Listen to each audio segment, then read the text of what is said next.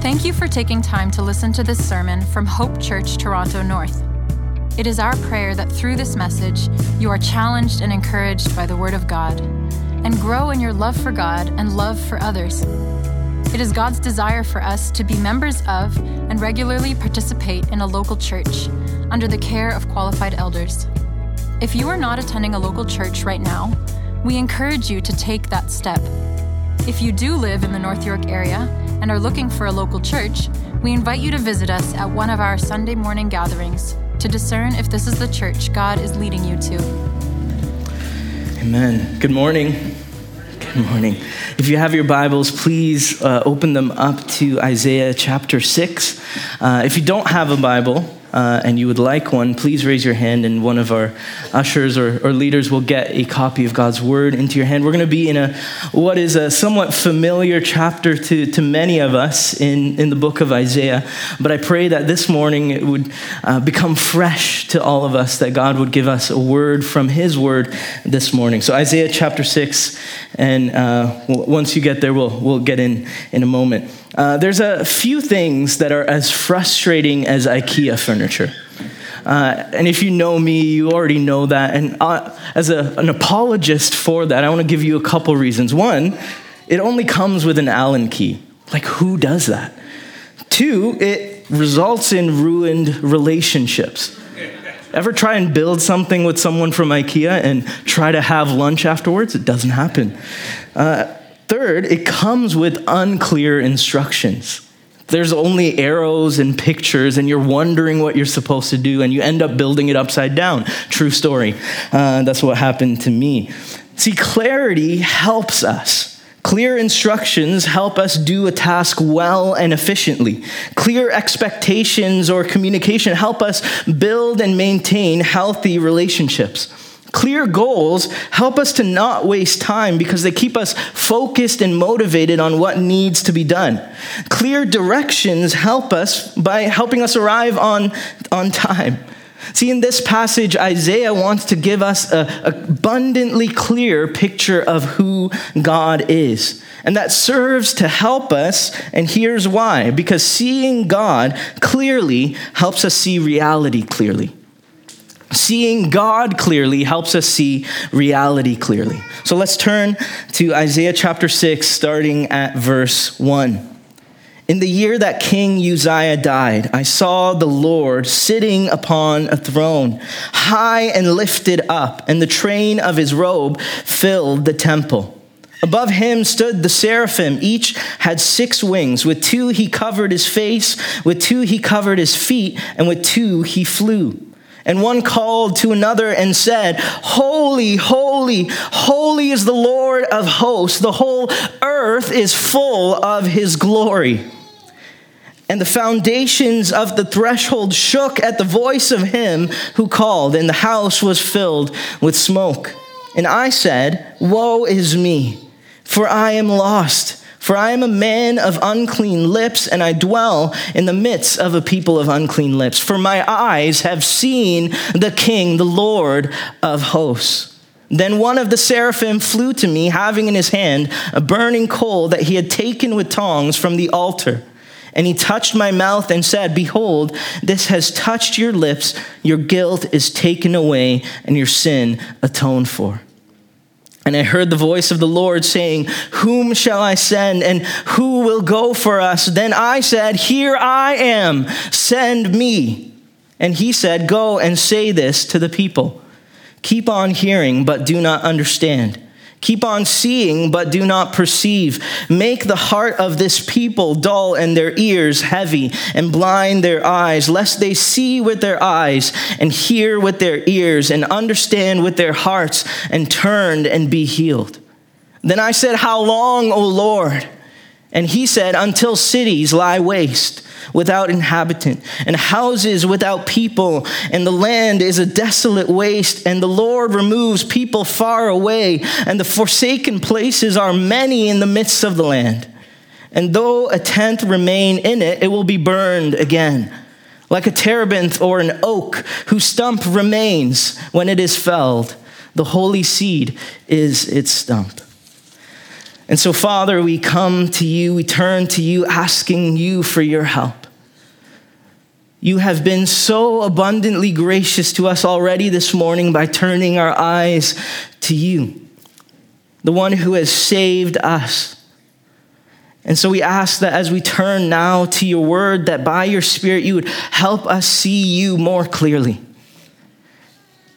We know we can't do it on our own. We need your help. So, Father, speak through your word to us.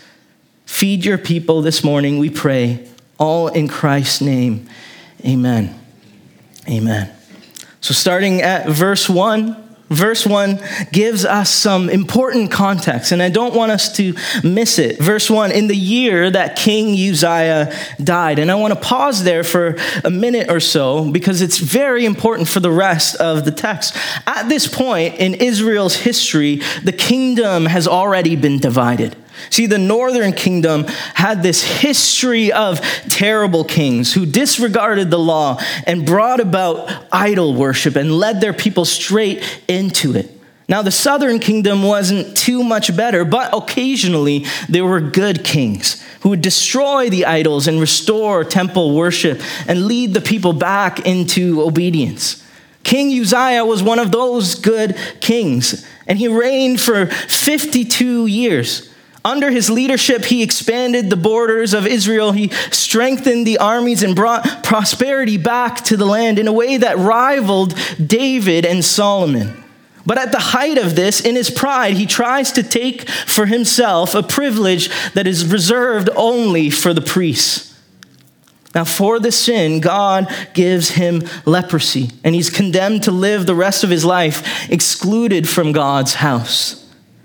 The hope that the people had to return to a kingdom that was like David's and Solomon dies with the king. Now, this serves as a quick reminder for us that our past faithfulness does not guarantee our present faithfulness. We can't bank on that. See, the moment that Uzziah took his eyes off of his great God and looked down to take in his great accomplishments and successes was the moment he stumbled. Until we arrive in glory, we need to stay vigilant. We need to stay dependent and humble and ask God for his help. By the power of the Spirit, we need to keep warring against the flesh and sin until we arrive where there will be eternal rest in glory. There's no letting up now. Now, it's in the middle of this national crisis that Isaiah has this vision. Look back at verse 1. In the year that King Uzziah died, I saw the Lord sitting upon a throne high and lifted up, and the train of his robe filled the temple. Now, quickly, this word Lord that we find in verse 1, capital L, lowercase o r d, is different than the word all caps Lord that we see a couple verses later. Now, it's the same word translated for us in English, but in the text, it's two different words. See, uppercase L, lowercase O R D is a title that is given to God of sovereign king, whereas all caps L O R D is his covenant name, Yahweh. And so when Isaiah sees this vision and he sees the Lord, capital L, lowercase O R D, he's talking about the sovereign king who reigns forever. See, the earthly king Uzziah may be dead, but our God lives. King Uzziah may, be, may have reigned for 52 years over a divided kingdom, but the sovereign king reigns forever over all that he has made. God, in his kindness, raises the eyes of, of Isaiah up from the dead and decaying king to the eternal, undying sovereign king. That's his kindness. See, friends, this should give us great confidence. Why? Because human leaders, rulers, kings, presidents, prime ministers will come and go. Some great, others not. But constant through it all, God is on his throne. He's seated. He's not pacing around. He's not worried what he's going to do. Nothing will get in the way of his plan and purposes. And this eternal, undying, and sovereign king is also a good king. He loves and cares for his people. So he reigns in justice and righteousness. If you remember when Queen Elizabeth passed, there was a essentially worldwide mourning. Why? Because of her character and conviction. There was a, a, a despair because there was an end to her reign. For the believer, God's benevolent reign will never cease due to death.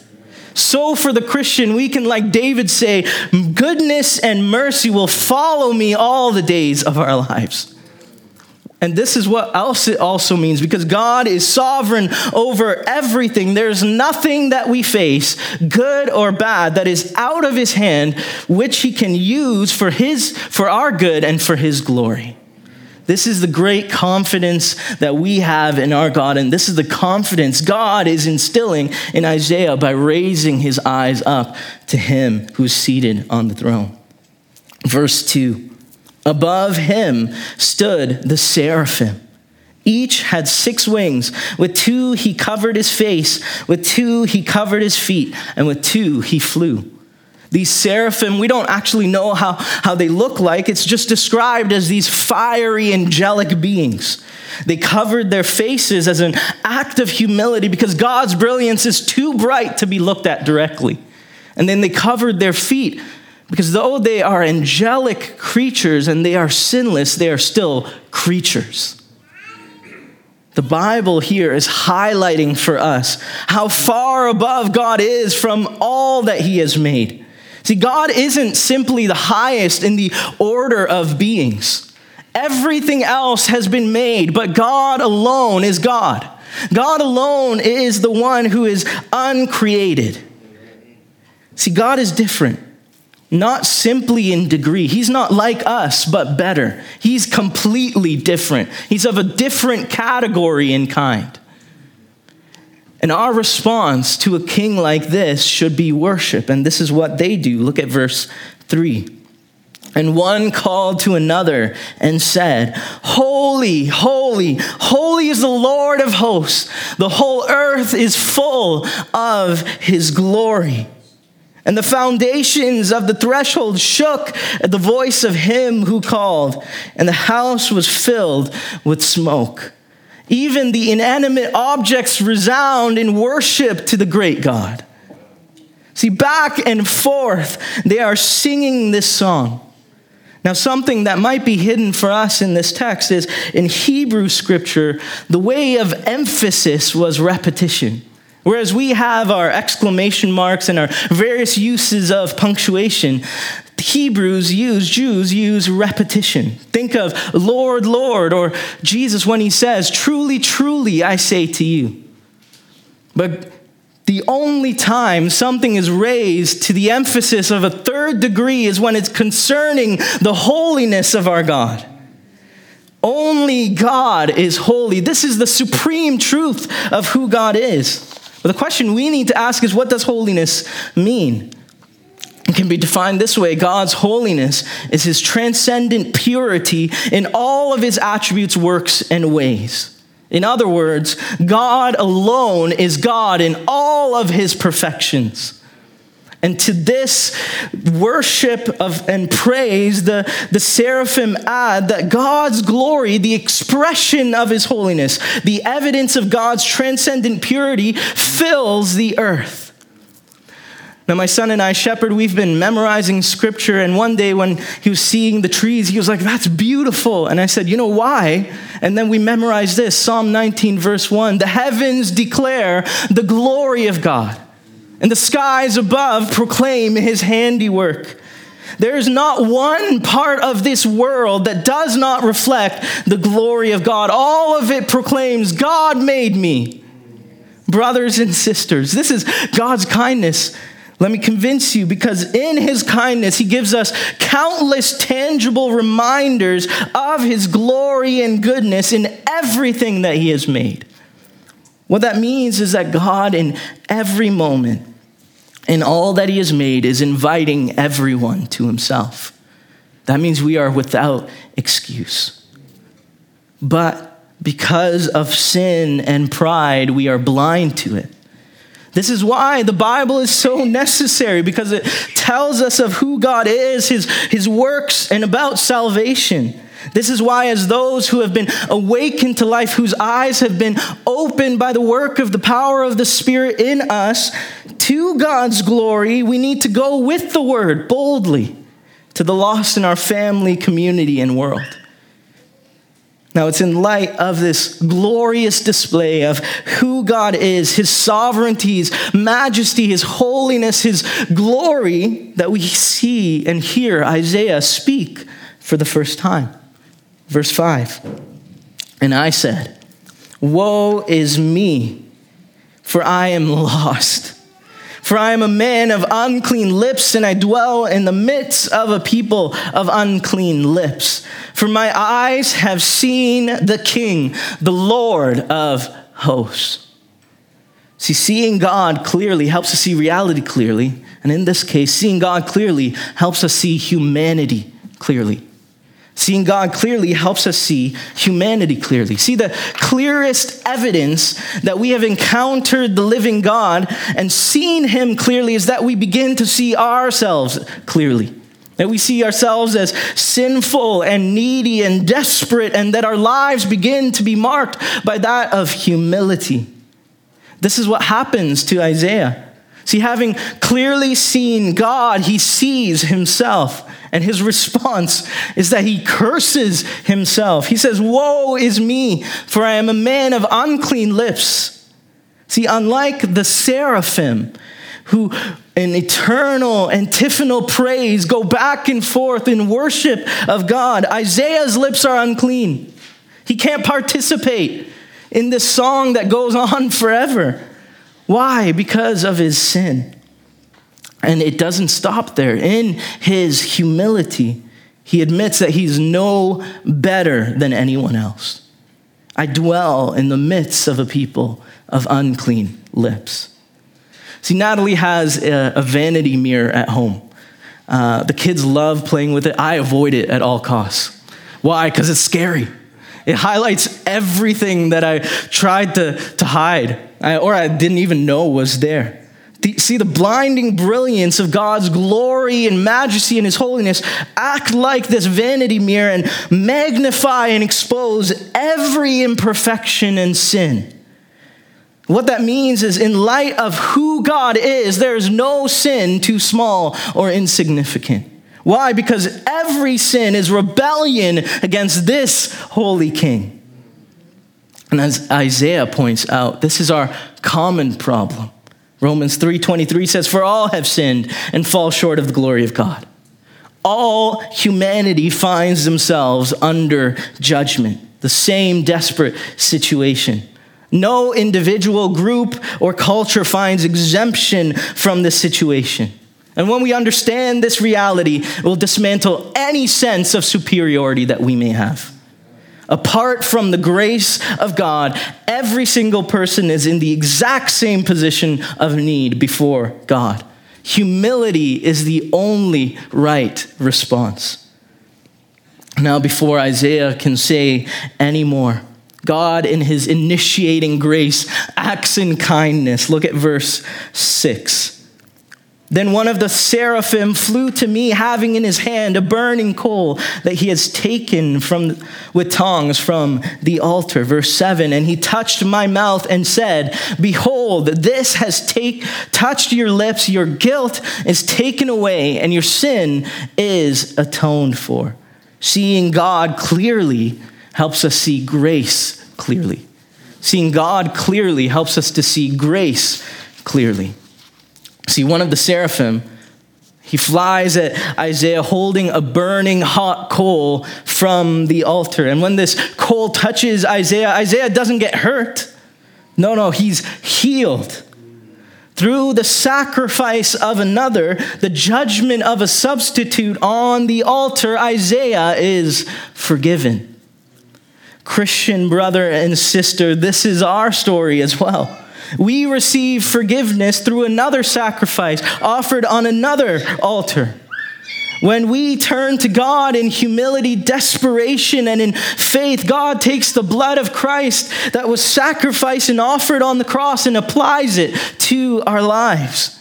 And because of that, the Spirit who works in power testifies to us not only of our adoption, but also says the same Your guilt is taken away, your sin is atoned for. The just demands of the law have been satisfied. That's what atonement means paid for in full by the finished work of Jesus Christ. Now, don't miss this.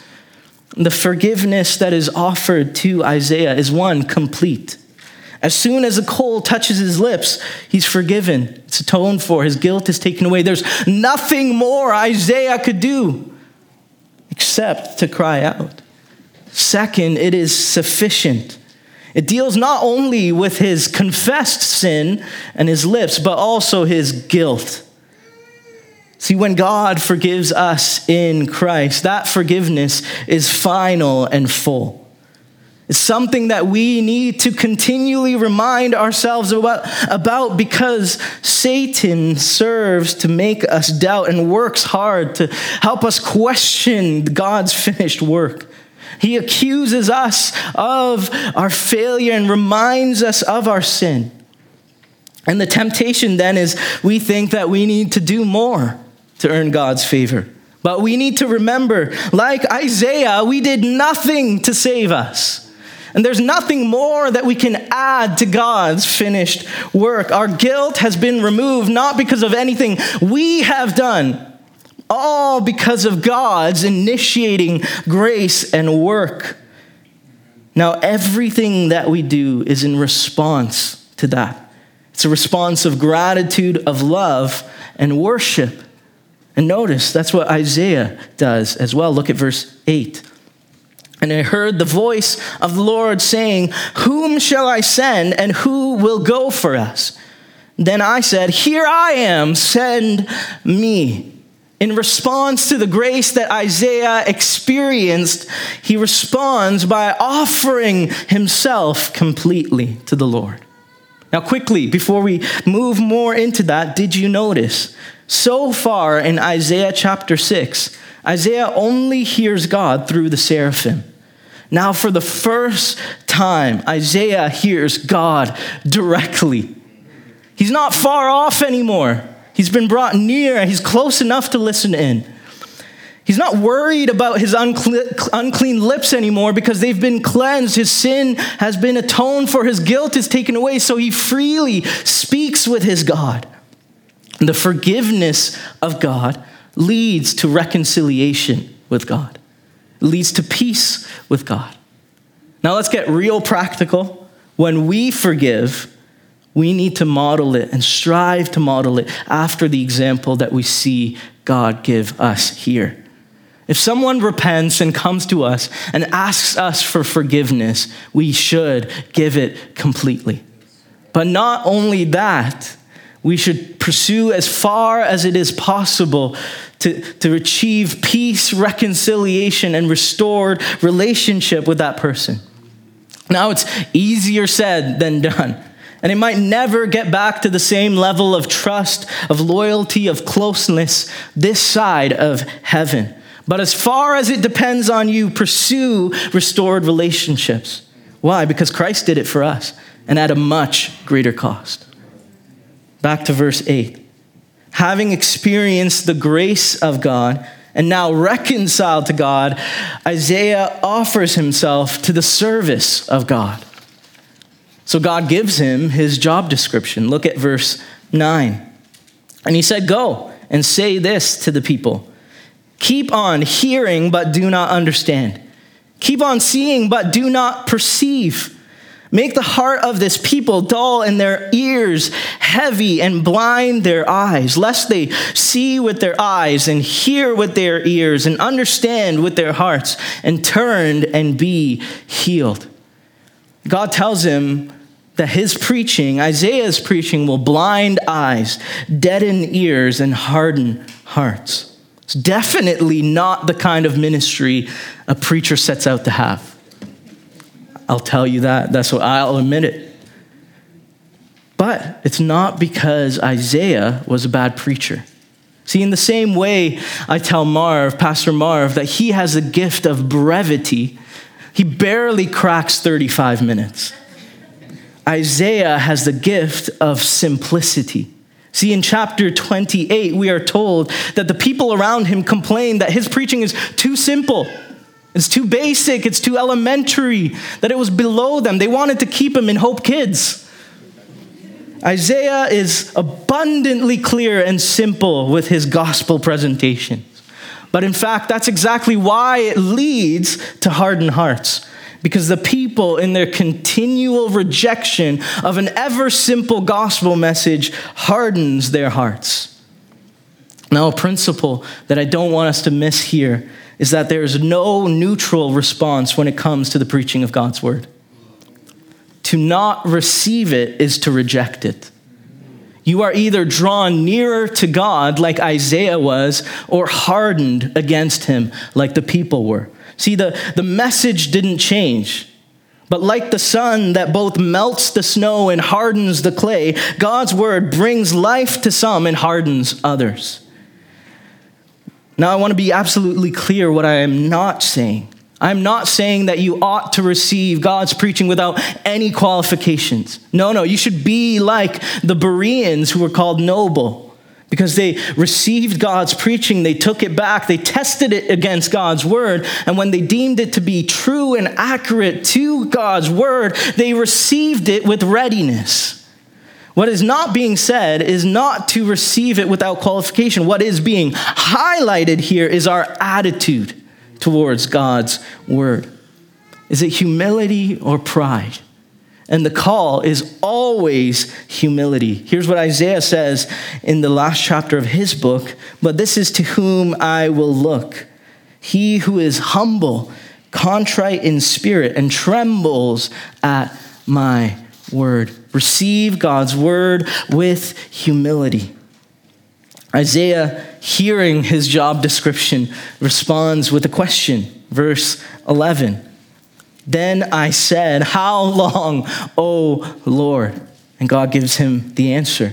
And he said, Until cities lie waste without inhabitant and the houses without people, and the, lo- and the land is a desolate waste, and the Lord removes people far away, and the forsaken places are many in the midst of the land. And though a tenth remain in it, it will be burned again. Like a terebinth or an oak, whose stump remains when it is felled, the holy seed is its stump. See, God's people had disobeyed. And God, through Moses, had warned them and, and told them that there's blessing for obedience and curses for disobedience.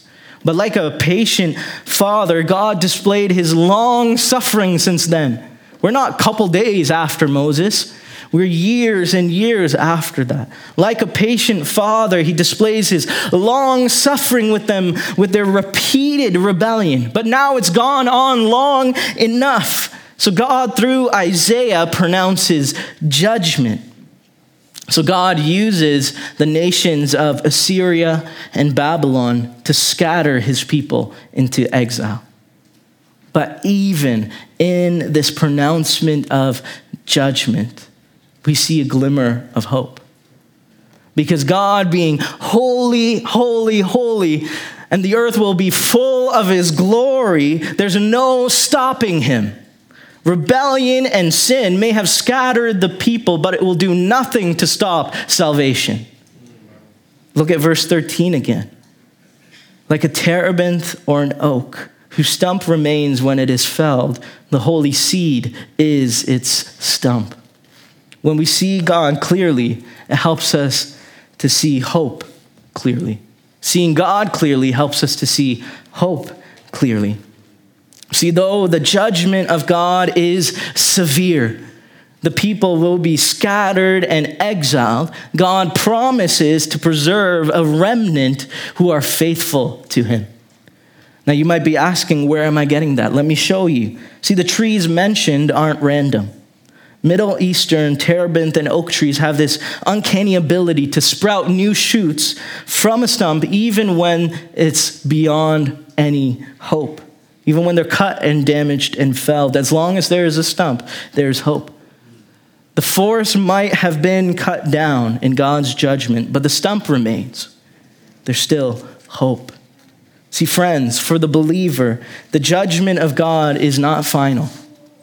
See, God disciplines and corrects those that He loves. You should, in fact, be concerned if you never experience God's discipline. See, the judgment and the discipline of God for the Christian brother and sister serves to purify, to validate, and to strengthen our faith. And like the pronouncement of judgment in Isaiah, there's always the promise of grace and hope. Should we turn to Him in faith and in repentance? Now, as the book of Isaiah unfolds, what we see is, in fact, God is pointing beyond simply just a faithful remnant. For in Isaiah chapter 11, he says this There shall come forth a shoot from the stump of Jesse a branch from his roots shall bear fruit, and the Spirit of the Lord shall rest upon him. The spirit of wisdom and understanding, the spirit of counsel and might, the spirit of knowledge and the fear of the Lord. Through this faithful remnant, God will produce his Messiah, the promised Davidic king who will redeem and rescue his people, not from physical exile, but from sin and death. And God keeps his word because the Messiah came in Jesus Christ. But as John in his gospel shows us, in John chapter 12, 41, Isaiah said all of these things because he, meaning Isaiah, saw Jesus, his glory, and spoke of him. See, this Messiah who comes is not any other man, but is in fact Yahweh Himself, the holy, holy, holy one who reigns sovereignly on His throne. And this Holy One takes on flesh and in his work on the cross pays the price our sin demanded, offers us the grace of God to us, and secures our hope beyond this life. And when we trust by faith in his work through the Spirit, we see God. Though, like in a dimmer, in, in a mirror dimly lit, we see him with our eyes of faith. But, and this is our blessed hope, brothers and sisters. One day, He Himself, Christ, will present us with great joy, blameless before the Father in the presence of His glory. And what Isaiah trembled at upon seeing. We, with unveiled face, will behold the glory of God in the face of Jesus Christ. We will see God. And that will be our life's and our heart's greatest treasure and the fountain of all joy. Isaiah trembled at it. Woe is me, for I have seen the King. But for us, one day, that is our blessed hope. It's promised to us, it's what we look forward to with unveiled face, beholding the glory of God in the face of Jesus Christ. We will see him. Let's pray. Father, we thank you for your word this morning. We thank you for how you, in your word, show yourself clearly to us. We pray that this morning that our hearts would have been drawn nearer to you. Let us not respond like the people did by holding your word at an arm's length, but that we would bring it in, take it, consume what is good for us, and, and that your word would bear fruit in our lives. Lord, you are worthy to be praised. You are the holy, holy, holy one whose glory fills this earth. So we pray that this morning, as we respond in song right now, we join in with the song that Isaiah could not participate in, but which we can because of the blood of Christ, which has cleansed us, we pray that you would receive it and that you would stir up in our hearts an eager expectation for the joy that is set before us, that one day we will see you. Pray all of this in Christ's glorious name. Amen.